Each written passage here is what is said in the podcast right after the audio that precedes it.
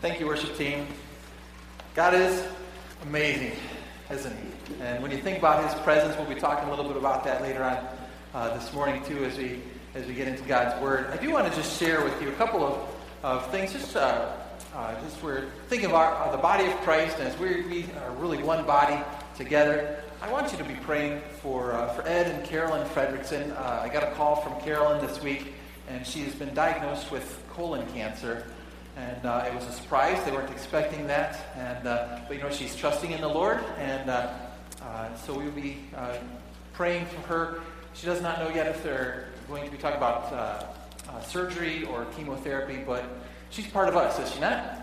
Amen. And so let's be praying for her. I also had the privilege this week, too, um, to meet one of the newest among us as I got to go to the hospital and, and see William Jack Troop and hold him in my arms. I don't remember my kids being that small.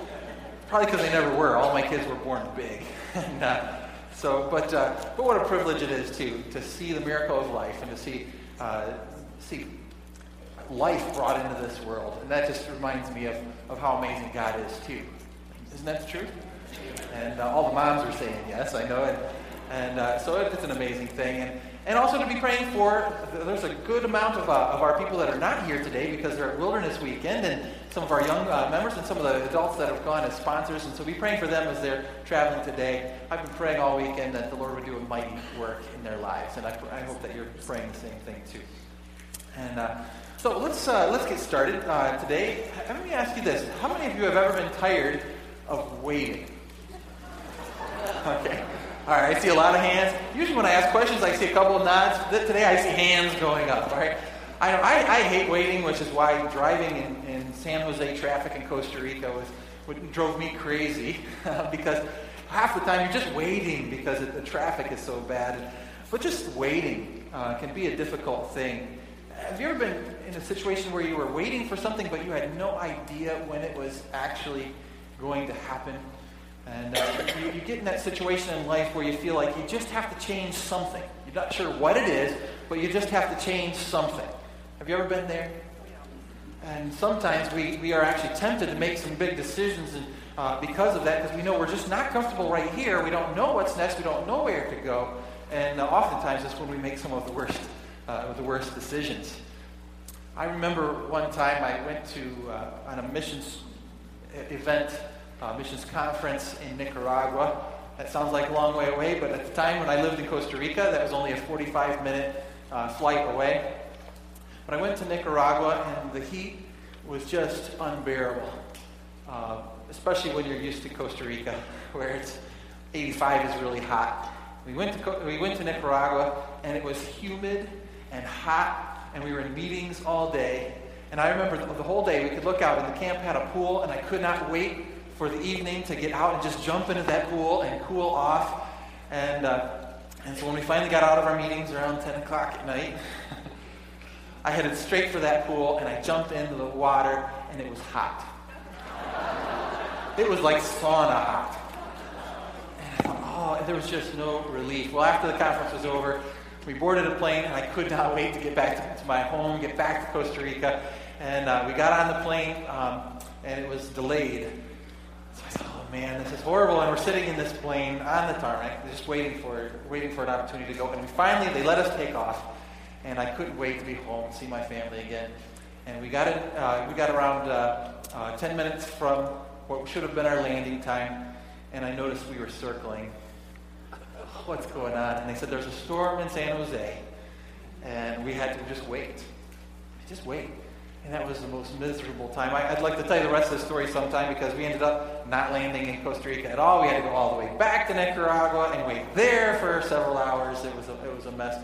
But just that sense of when, when is this, when, this has got to change. Something's got to change. How many of you have been there spiritually? Something's just not right. Something's got to change. I, I can imagine that that's how the Israelites were feeling for 40 years, waiting to enter the promised land. Can you imagine that? Remember, in, uh, as we take our journey with Joshua, if you can turn to Joshua, we'll be in, mainly in chapter 3. But I want us to take a look at uh, verse, uh, uh at verse uh, 11 of chapter 1. as well. Um, I've titled this message Crossing the Jordan Part 1. Okay, Part 1, it's the preface to the miracle. Because we see God do some amazing things in, in, uh, in, in Joshua 3 and 4. But this is kind of the preface to that miracle. I think that's an important part of it. Um, but we have to understand the context. So if we look at uh, chapter 1, verse 11, briefly, we were, we're reminded of where they, where they were. It says, and it said, Pass through the camp and command the people, saying, Prepare provisions for yourselves, for within three days you will cross over this Jordan to go in to possess the land which the Lord your God is giving you to possess. Imagine 40 years of waiting, and then finally you're told, guess what? We're entering the promised land, but then you have to wait for three more days. In three days. So there's anticipation, but there's that sense of waiting and that preparation uh, that takes place. So in our journey with jo- Joshua, that's what we're going to talk about this week is, is that preface to the miracle that takes place. And I have to admit, I wrestled with, uh, with this text all week long. I spent more, more hours than I typically do preparing for a message because as I was working with the text, there were so many things coming up that just didn't make sense at first. Also, chapters 3 and 4 actually go together. Chapters 3 and 4. So I'm already ahead of myself for next week a little bit. I've done a lot of the studying that I need to do for, for next week. But I have to be honest, this is the latest I've ever sent my message to Dennis to put on the PowerPoints here because uh, because I struggled with it all week. But I want to share with you a little and take you along with me on that struggle um, it begins in chapter 3 with a camping narrative where they're in the acacia grove. Some of your translations might say uh, Shittim, which is the Hebrew word for acacia grove. Uh, so there, it starts with this camping in, in, the acacia grove, and then there's a promise to Joshua that God said he was going to exalt Joshua in verses 3 through 17. And for some reason, the focus immediately goes to the feet of the priests and so later on, we'll see this connection there, but it focuses on the feet of the priests and where they needed to be as they entered and exited the Jordan River.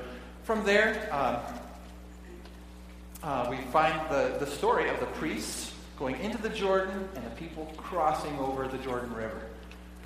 And then we have some directions given about 12 stones. We'll talk about this next week. Amazing thing. Directions are given on what to do with 12 stones explains what the purpose of the stones is, and then, and then we find crossing the Jordan River. And I remember as I'm studying this, I'm thinking, wait, we already read that part. So it's going back into time, and so the chronology is, is at least from the first glance, seems messed up. And then we find another uh, explanation of the, the purpose of the stones, but now as a memorial. And then we find the directions of the 12 stones being followed. Now, if you're writing all this down, don't write all this down. I'm just taking you along the journey for a moment. And then, then we find the priests in the Jordan for a third time, but it's really only happened one time chronologically, and the people crossed over. And then we find Joshua being exalted, and once again it focuses on the feet of the priests. And then they're camped at Gilgal. So as I'm looking at this passage and I'm trying to make sense of it, why in the world does the, the chronology go back so many times and, and retell the story? And, uh, and, and so I was confused, I have to admit. But is God the author of confusion? No, God is not the author of confusion. I looked and I saw we, we crossed here, we crossed there, we crossed here. It didn't make sense to me. I was confused, but God, as we just said, is not the author of confusion. Amen? But at the same time, Proverbs tells us that if you cry out for discernment, and if you lift up your voice for understanding, and if you seek for her as silver, and search for her as for hidden treasures, then what's going to happen? Then you will understand the fear of the Lord and find the knowledge of God. Sometimes God creates this so that uh, a situation like this, so we have to dig. And, uh, and so sometimes it's not as easy as just reading the daily bread for the day. Sometimes you have to really get into God's Word. And, uh, and that's what I was wrestling with all week. And uh, then I started seeing that the first part and the last part, there are a lot of parallels between the camping narrative and the Acacia Grove and the camping narrative in Gilgal. The second portion where God promised to exalt Joshua and focus on the feet of the priests, fits with the second to last portion of the, of the text, where Joshua actually is exalted. And then we find the, the, priests in the Jordan River, and we find those two stories parallel to each other. And you can go right on down the list. We see the directions given, we see the directions followed, we see the, the purpose of the stones explained, and right in the middle, we find the crossing of the Jordan River. So really, the text looks a little bit more like this. Okay? And, and that helped me understand this text. They call this a chiasm because it looks like the Greek letter chi. Um, that's not an X, that's chi. um, but we see that, and, and but it really opened up my eyes to see that it's not just a story about crossing the river. The events that lead up to this miracle are very important. And the events that follow from this miracle are just as important. Because oftentimes we want to focus on the miracle, we're just waiting for God to do something, but how we wait and what we do up to that point is very important. And then how we follow up with that, we'll see next week, is going to be just as important because that is going to really get us on our journey of faith that God is taking us along, that He's taken the people of Israel on this journey of faith. So, so this week we're going to really focus on the preparations. But today, if you are taking notes, this is where you can begin to take notes. The three preparations for entering the promised land. And we're going to look at three ways that God prepared his people to enter the promised land, and then we're going to talk about how that can apply to us. So, are you ready to go on this journey with me? Oh, that sounded horrible. Are you ready to go on this journey with me? Yeah. All right, all right. We need the teens here to kind of get us going, right? All right, so uh, yes, we're, we're, we're going to go. So let's start. I realized there was a three day waiting. Think about that for a moment. So let's start uh, Joshua chapter 3, verse 1. We already read in chapter 1, but let's look at uh, chapter 3, verses 1 and 2. Then Joshua rose early in the morning, and they set out from the acacia grove and came to the Jordan he and all the children of Israel, and lodged there before they crossed over. And so it was after three days that the officers went through the camp and they commanded the other people, saying, and I won't go into uh, the, the, rest of that at this point. I just want us to see that this is what was going on. We have uh, the context of God saying, You waited 40 years, wait three more days. Now, why on earth, why on earth would God ask them to wait for three days? And where's this concept of three days? Why three days? Why not two? Why not four? And what we find is that this is another example of how the scriptures is a finely woven tapestry. What I mean by that is there are themes that come up in scripture and they just pop their head up in scripture and then they disappear and they come up again and then they, they disappear and they come up again. But overall, as you start to see the big picture of scripture, a beautiful picture comes, comes out of it. And we see this concept uh, uh again when we read about the three days. In fact, if we were to, to look at Genesis uh, chapter 40, in uh, verses 12 and 13, you don't have to turn there. I'm going to fly through this part. But, but we have Joseph interpreting the butler's dream. You remember that story? And he's interpreting the butler's dream, and there were three branches in the dream. And Joseph said those three branches represent three days. The butler was in prison, falsely accused. And he said, In three days, you will be restored there's this sense of having to wait for three days for some kind of restoration to go from prison to being back into a restored relationship with the Pharaoh. Now that might seem like a stretch if we look at just the one, but then we can go to Exodus 3:18 and we find uh, that uh, that Moses was told that he needed three days to sacrifice to the Lord because there, there needed to be a three-day period of anticipation before they could offer their sacrifices to the Lord. And then we come to Exodus 5:3 and Moses asked Pharaoh for those three days so that they could restore the, the sacrifices. Don't have to go too much further. In Exodus 8 uh, 27, during the fourth plague, Moses demands three days from Pharaoh so that they could offer their sacrifices. In Exodus 10 22, uh, during the ninth plague, um, they had to wait three days in darkness. Remember the ninth plague? Where God was kind of making fun of the, the, the, or the uh, Pharaoh, um, excuse me, the Egyptian god Ra, right? He's one by one with the plagues. He's making fun of each of the, the Egyptian gods. And Ra, you know, God is the sun god. And so he says for three days they had to be in darkness after he repented, after he wanted to, uh, to be in the light. He said, okay, but you have to wait in darkness for three days. See the picture that's starting to come out as you look at all of these instances where God is making people wait three days? It's because he's saying, I want you to wait to anticipate to see what God's going to do. And uh, we see that again in, in, uh, in, Numbers 10. Then we come to Joshua, uh, or excuse me, Exodus uh, 15 22. Um, once they did cross uh, the Red Sea, they had to wait three days for water, if you can imagine that. Three days for water. No new sources of water for three days. Uh, or you come to Numbers 10 33. They had to wait three days after Sinai before they could find a place to rest. Or what we just read in Joshua 1:11, three days before they would cross the Jordan River. And we find it again in 3:2 where it says after the three days. And that's the context where we find this. There's the sense of something big is about to happen. Something's going to change. You're either going to go from jail to freedom or from darkness to light. You're going from one side of the Jordan to the other. That's the, the concept that's, that's taking place here. In fact, just, just to take us along the journey a little further to see the bigger context, in Jonah, what happened with Jonah? He was swallowed by a great fish. He repented. And did God have the, the fish spit him up right then and there? No, he had to wait three days in the belly of a fish. You can go forward uh, to Matthew, and it says, just as Jonah had to wait three days in the belly of a fish, Jesus was going to wait three days in the belly of the earth. And then we find it actually happening in chapter 27, where Jesus said, You destroy the temple, and in three days I will rebuild it. Jesus died on the cross. Things couldn't get any darker. And three days later, he rose from the grave. Amen? I don't know if that, if that doesn't get you a little bit excited, then I don't know what will, right? That Jesus Christ rose from the dead three days later. It's this concept of waiting. But why in the world? I want to ask the question why does God make us wait?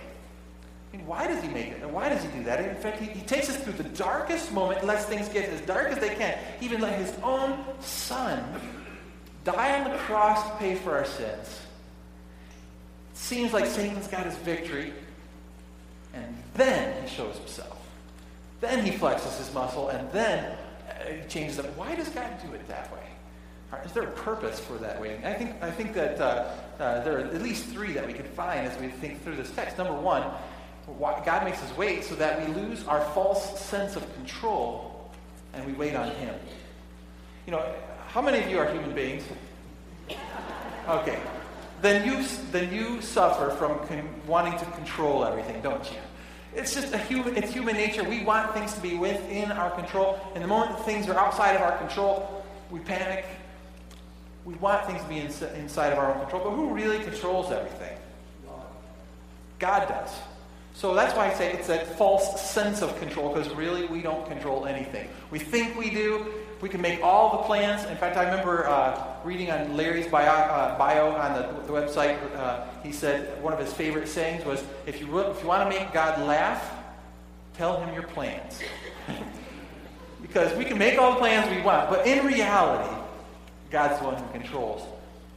When God asks us to wait, and you might be in a waiting period today. But when God asks us to wait, part of the reason is that He wants us to lose that sense of being in control ourselves so that we can learn to lean on Him. And oftentimes, uh, when we wait and we don't see the purpose of waiting, if we don't understand the purpose of flying around for, for a while uh, in a holding pattern, it just drives us crazy. But we can, it can help us if we understand what the purpose is. And part of that purpose is God wants us to lean on Him.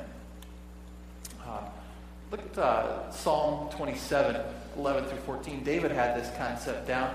He said, Teach me your way, o, uh, o Lord. Lead me in a straight path because of my oppressors. Do not turn me over to the desire of my foes, for false witnesses rise up against me, spouting malicious accusations. I remain confident of this. I will see the goodness of the Lord in the land of the living. And what's his conclusion? Wait for the Lord. Be strong and take heart and wait for the Lord. What was David saying? Boy, things are going crazy. Enemies are around me. Everyone's making fun of me. They're saying, they're saying things that aren't true about me. My, my own reputation is at stake. And, and I have nowhere to go. And so what does he do? I have confidence because I'm just waiting on the Lord. David understood that concept that, you know what? He might think things have gotten out of control because, from a human perspective, they had, but God was still in control. Isn't that true? And some of you might be in some type of waiting pattern. I feel for, for Carol Fredrickson, who just found out that she has colon cancer. And that's changed the direction of, of everything in life. It's, a, it's, it's, a, it's rocked her world, in a sense. But you know what? God is still there. God is still in control. God's got her in a waiting pattern. But he's got a purpose for that waiting pattern. Usually, when that happens to us, when we lose control, what do we do? We panic. We panic, we make bad decisions. In fact, I had a soccer coach who used to tell me, never make a decision in time of indecision. He was right, because we make bad decisions, we panic. Um, and we, we oftentimes could make some, some wrong decisions. I remember when we were raising support to become missionaries in Costa Rica, my wife said to me, How long would we have to go without raising any support before you would wonder whether or not God was, was leading us in a different direction? I remember thinking, well, that's an odd question. And, and so I said, I don't know, maybe a year. I don't know. If we went a whole year and we didn't get any support, then uh, you know maybe maybe then I'd question it revealing really that in my, in my mind, who was in control? I was in control. And I would say ironically, but I don't believe in it. I believe that God was in control of this. We, uh, we had gained some support up until that point. Starting then, we did not get anyone to we were visiting churches. We got invitations. We were going to churches. We talked to people about our mission. We, we, gave the passion of what, what we, what we uh, believed God was calling us to do. And an entire year went by and we didn't get any support. And so I remember when a year went by, I, uh, I was a Christian education pastor at the church, and so I just took a walk in the church. I went up into the balcony of our church where no one would see me, and I got flat on my face, and I just cried out to God and said, God, what, what do you want me to do? I have to lean on you. I have to lean on you. And it was a, it was a beautiful time, actually, uh, with my relationship with God. And, and uh, what I found then is I got up with a new sense of freedom because I wasn't in control, and I knew I wasn't in control. I knew God was in control. And if He wanted me to wait, then I would wait.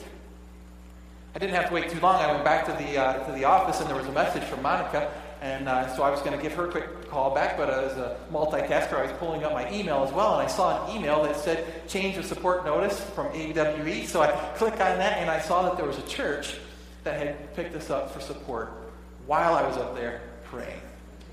So I was excited. I couldn't wait to call Monica, so I called Monica and I said, Monica, you you'll never believe what I, I and she said, no, no, no, let me go first. I, we just got a call. We have a church that supported us. And I said, I know. And, she, and come to find out, she was talking about a different church.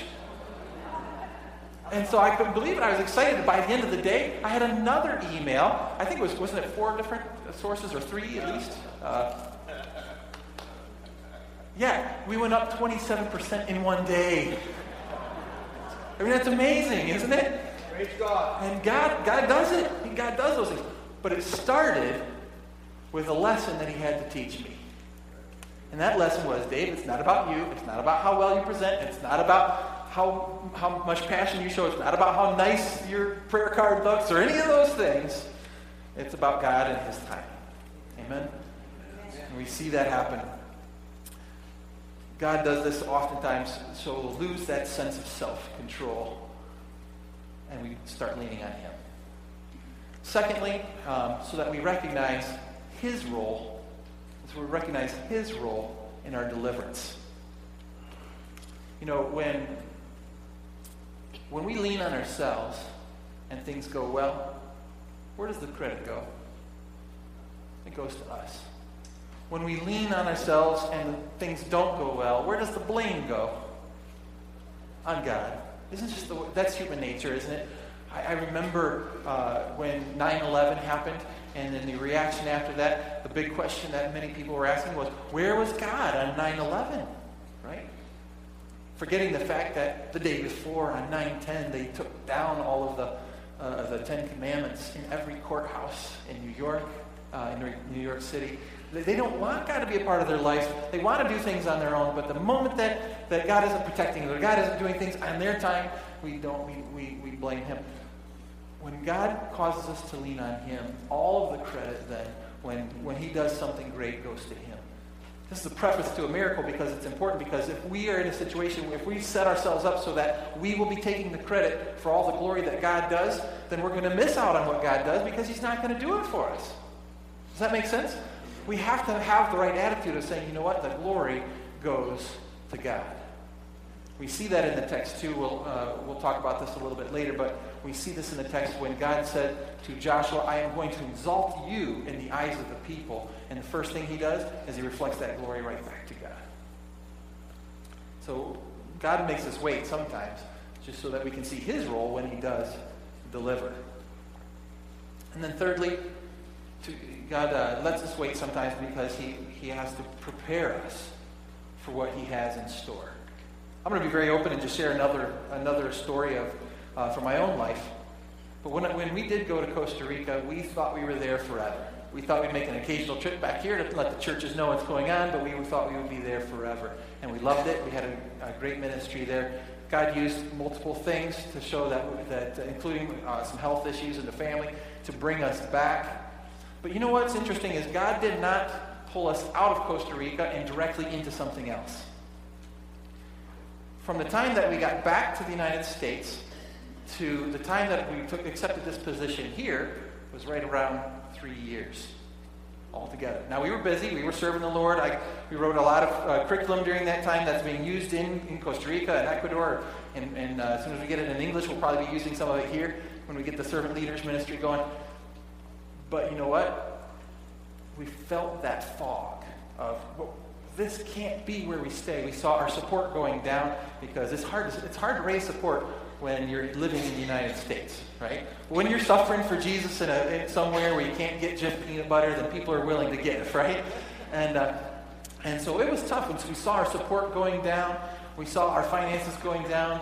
And uh, we, we just realized, okay, we're not comfortable here. We were in that holding pattern, in that waiting pattern. And it, at that time that you can be tempted to make some really bad decisions if you're not willing to wait it out can make some really bad decisions. I, I um, looked at a position where, and I was ready to take it, even though I did not sense it was God's leading. It was a good church. I liked everything from a human standpoint. It was a good church, and it would take care of us and all those kinds of things. But it also would not have allowed me to have the to, to fulfill the vision that I believe God placed on my heart. And God was preparing me through all of that. And I saw things in my wife. I saw things in my children. I got to know them in ways. I got to see what their needs were. I got to see the culture. I got to see the, and to really develop a passion for reaching people here in the United States. You know, do you realize how much of a multicultural, multi-ethnic area Kentwood is? 30 languages represented at the school. 30 languages represented at the school. Think about that. Um, and, I, and I developed that passion. God wasn't just making me wait, He was changing me. He was preparing me. He was helping me see things. He was teaching me the lessons that I needed to learn for the job that He gave me to do. Does that make sense? And if we sometimes if we, we lose sight of the things that God's teaching us in those waiting periods. And, uh, and we lose sight of those things. But we ought not. Maybe, uh, maybe you're in a waiting period, but don't, don't lose hope and don't panic. God's still in it. Amen? You guys have been, as a church, have gone through a, a, a, transitional time. You know, from the from the time, for example, that Larry came till now. He was here 19 months. Is that right? That's a long period of time. Trying to figure out where are we going? What are we going to do? That's a long. That's a tough thing to wait through. But do you think God has been preparing you too for what He's called you to do? Amen. And He's preparing you. He's been preparing me. He's been preparing us all together because I believe that God is not done with what he's going to do to reveal his glory right here at Heritage Baptist Church. Amen? Amen.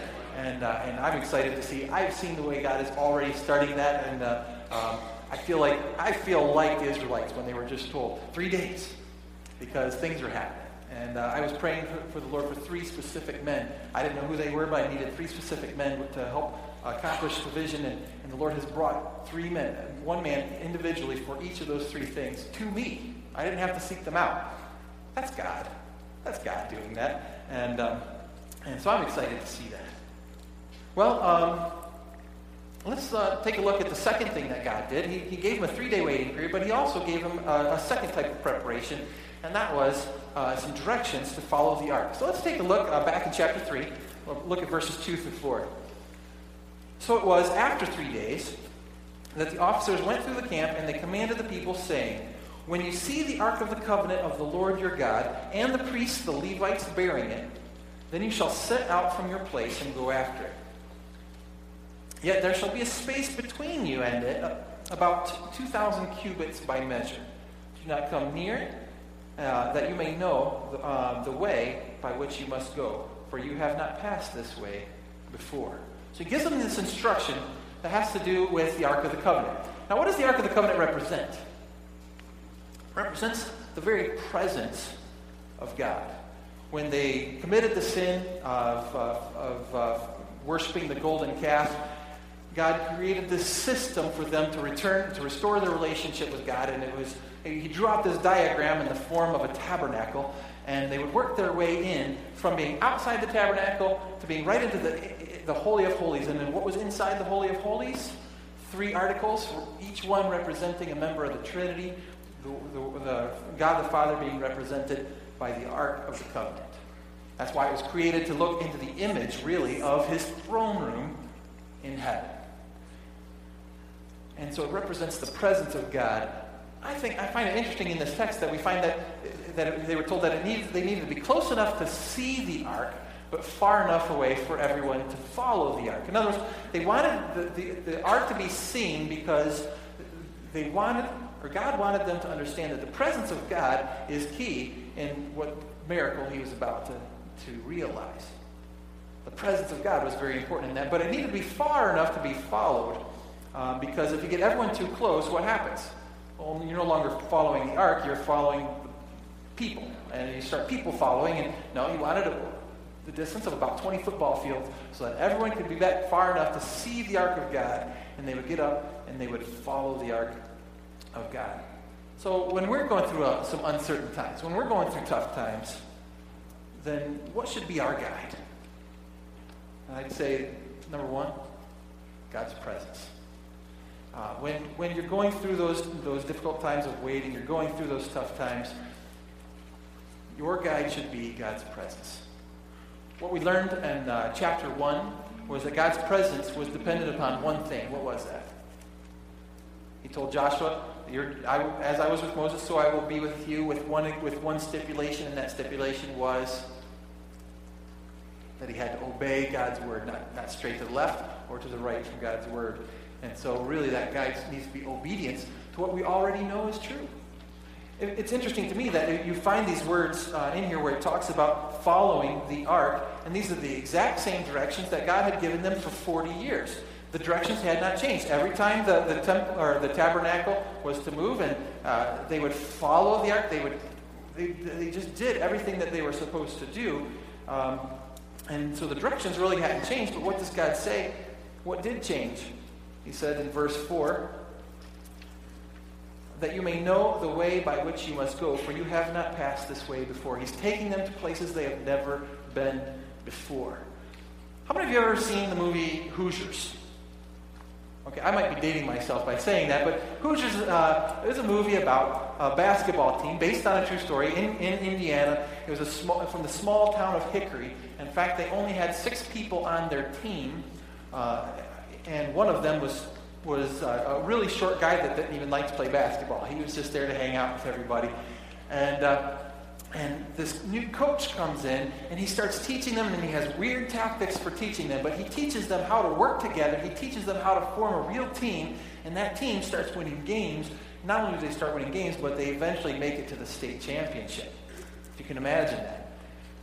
And if you, if you see the movie, when they walk into the state championship, they go into this huge this huge stadium, and you could just see the look on everybody's faces like, oh man, this is, you know, this overwhelming. And so the coach says to one of the guys, he says, hey, take this tape measure, go over there and measure from the backboard to the free throw line. So he goes over there and he measures it, and he says, 15 feet, sir. He says, okay, good. And he says, he asks the small guy to hop onto the shoulders of another one of the guys, and he goes over there and he measures. So it's measured from the rim to the floor. So he measures from the rim to the floor 10 feet.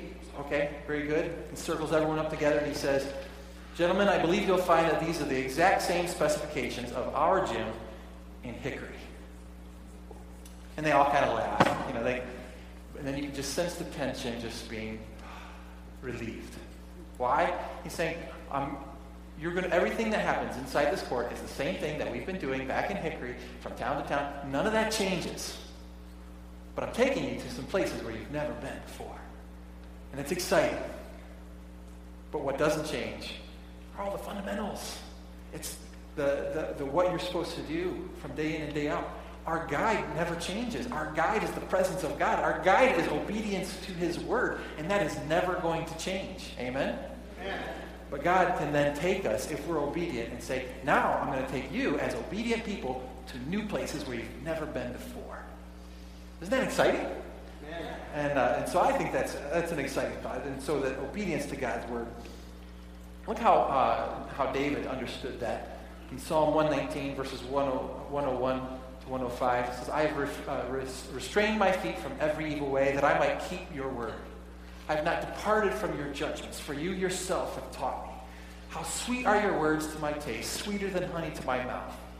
Through your precepts I get understanding. Therefore, I hate every false way. You see the reliance that David has on the obedience to God? And then what does he say? Your word is a lamp unto my feet and a light unto my path. Notice he does not say, Your word is the sun, so I can see one horizon from the other one. No, your word is a lamp unto my feet. What is that? What's the imagery that we have? That's darkness all around, and you have enough light to take the next step. And then when you get there, you have enough light to take the next step, which I won't take here. it, the word, my word is a lamp unto my feet. Oftentimes, we don't get the long, the, the, the, the long distance picture of where God's taking us. Sometimes we're in that fog, and all we know is to take that next step because it's just obedience to God's word. And that should be our guide as we follow God, as we, we make sure we stay close to him, to him and His presence. The third, uh, the third preparation that we find uh, comes in verses 5 and 6, and, we, and, uh, and where, where God gives them an order of self-sanctification. Let's, uh, let's read that and see what that's talking about. Verse 5 and 6. And Joshua said to the people, Sanctify yourselves, for tomorrow the Lord will do wonders among, among you. Then Joshua spoke to the priests, saying, Take up the ark of the covenant and cross over before the people. So they took up the ark and they went before the temple. So self-sanctification. Where does this concept even come from? Uh, this idea of self-sanctification. Really, it goes all the way back to when they, they crossed the first time. And uh, I'm going to, going to uh, turn to Exodus 19 and see the first time you see this process of self-sanctification to find out a little bit more about what that means. But in verses 10 through 15, you don't have to turn there if you don't want to, but just listen carefully as I read. Then the Lord said to Moses, Go to the people and consecrate. It's the same word there. Consecrate them today and tomorrow, and let them wash their clothes, and let them be ready for the third day. For on the third day, the Lord will come down upon Mount Sinai in the sight of all the people. You shall set bounds for the people all around, saying, Take heed to yourselves that you do not go up to the mountain or touch its base. Whoever touches the mountain shall surely be put to death. Not a hand shall touch him, but he shall surely be stoned or shot with an arrow. Whether man or beast, he shall not live. When the trumpet sounds long, they shall come near the mountain. So Moses went down from the mountain to the people and sanctified, and sanctified the people, and they washed their clothes. And he said to the people, Be ready for the third day. Do not come near your wives. See what's going on here? He's saying, Be ready for the third day. We see a lot of themes that are common between Exodus 19 and Joshua 3, do we not? We see this the concept of keeping a distance between them and God and what God was doing, but yet being close enough to see it. We see the concept of three days. Um, we see all of it here. But what they did for this consecration is, is they would wash their clothes, they would put on their best clothes, and then they would, they would abstain from the relationships, even with their spouses. They would, uh, they would abstain from so, some of those kinds of things. Why? To take our focus off of earthly things and put our focus up onto what God is doing. And they could put their focus up onto Sinai and see what God was doing. And so now they're told, hey, it's been three days. Let's sanctify ourselves. What does that mean? It means, hey, let's, let's get ready. Let's prepare our hearts. Let's change our focus from all of the earthly things and focus on God because, why? He's about to do something great. He's about to do something great. So why did they this, uh, this self-sanctification? Number one, it causes us to focus on higher things. By higher things, I'm talking about not the things of the earth. That's what sanctification, in this sense of the word, consecration, is all about. It's, it's taking our focus off of the things in the world and putting our focus on what it needs to be. Uh, we find this concept repeated in, in, the New Testament multiple times. Uh, just uh, this morning in the car on the way here, too, I heard uh, a song that was talking about, uh, you know the song, Turn Your Eyes Upon Jesus. Amen. And the things of earth will grow strangely dim. Why? Because it's in the light of His glorious grace. And so when we focus on God, we lose our focus on those other things. And so we have to do that. Second reason why he asked them is because it creates this eager expectation. They waited 40 years. God says three days. Sanctify yourselves. Uh, you, you remember what it's like to be a kid at Christmas time and if your parents say to you, it's only three days till Christmas, then what happens to that child for three straight days? they're, kind they're looking at the presents, they're, they're maybe shaking them, trying to figure out what it is. They're all excited, and these are just for presents. How excited should we be for the presence of God, right? To, to see God at work. And God saying, You're waiting, but for a purpose.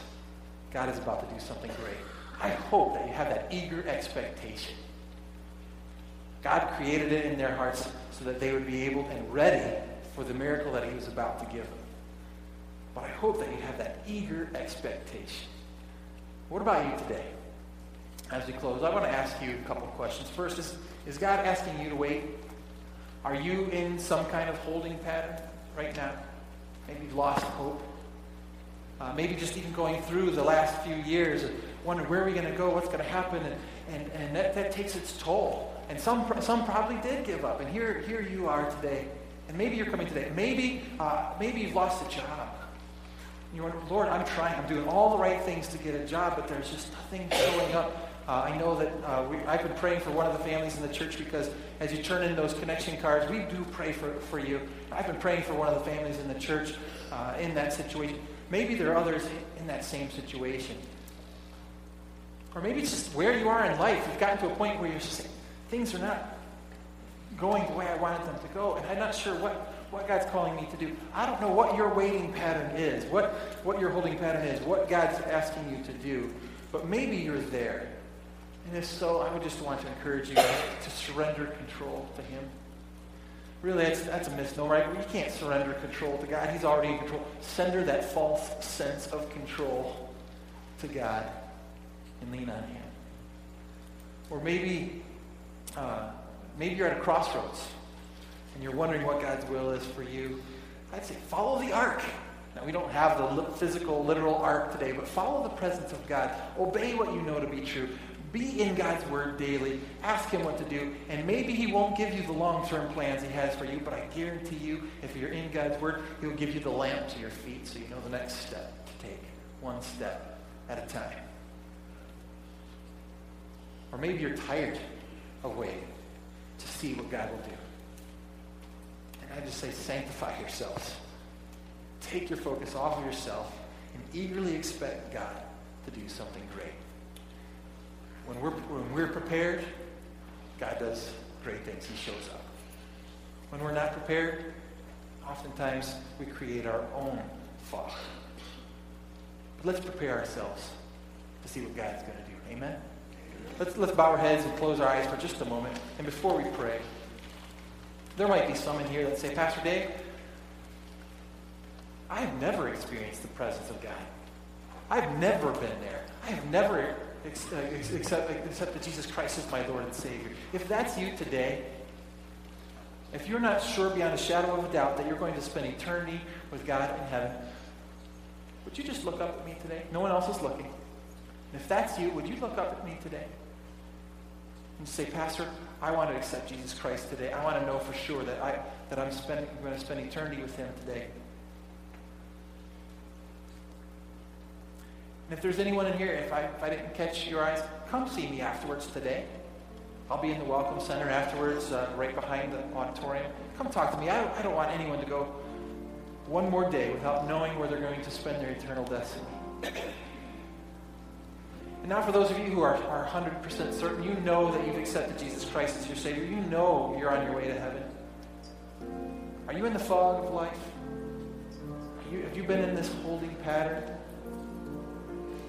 Maybe at a point where you're ready to make some wrong decisions because you're impatient and you haven't seen the purpose for what God's doing in your, in your time of waiting. I would just like to encourage you to just come forward and rededicate that to the Lord. Consecrate yourself to the Lord right here spiritually. And just come forward and, and just pray. No one's going to interrupt you. It's between you and God. You can do it from your seat if you like as well, too. But to say, Lord, I trust in you. Trust in, in your word, even if it only tells me what step I need to take today. I don't need to know about tomorrow. I don't need to know about those things. But Lord, I eagerly expect you to do great things. If that's you, then I would ask you when we come to, to pray in just a moment to come forward and pray. Let's go to the Lord together in prayer. Heavenly Father, we thank you for who you are. We thank you that you don't leave us waiting. Every time you promised to come on the third day, you did. Lord, we know the story. We know that they crossed the Jordan River. We know the story of Jesus who died on the cross. We know that he rose from the grave on the third day. Some of us might be in that period, Lord, maybe not even knowing that you're about to do something great right around the corner. Or wherever we are, may we trust in you and stay close to you. I pray this in Christ's name.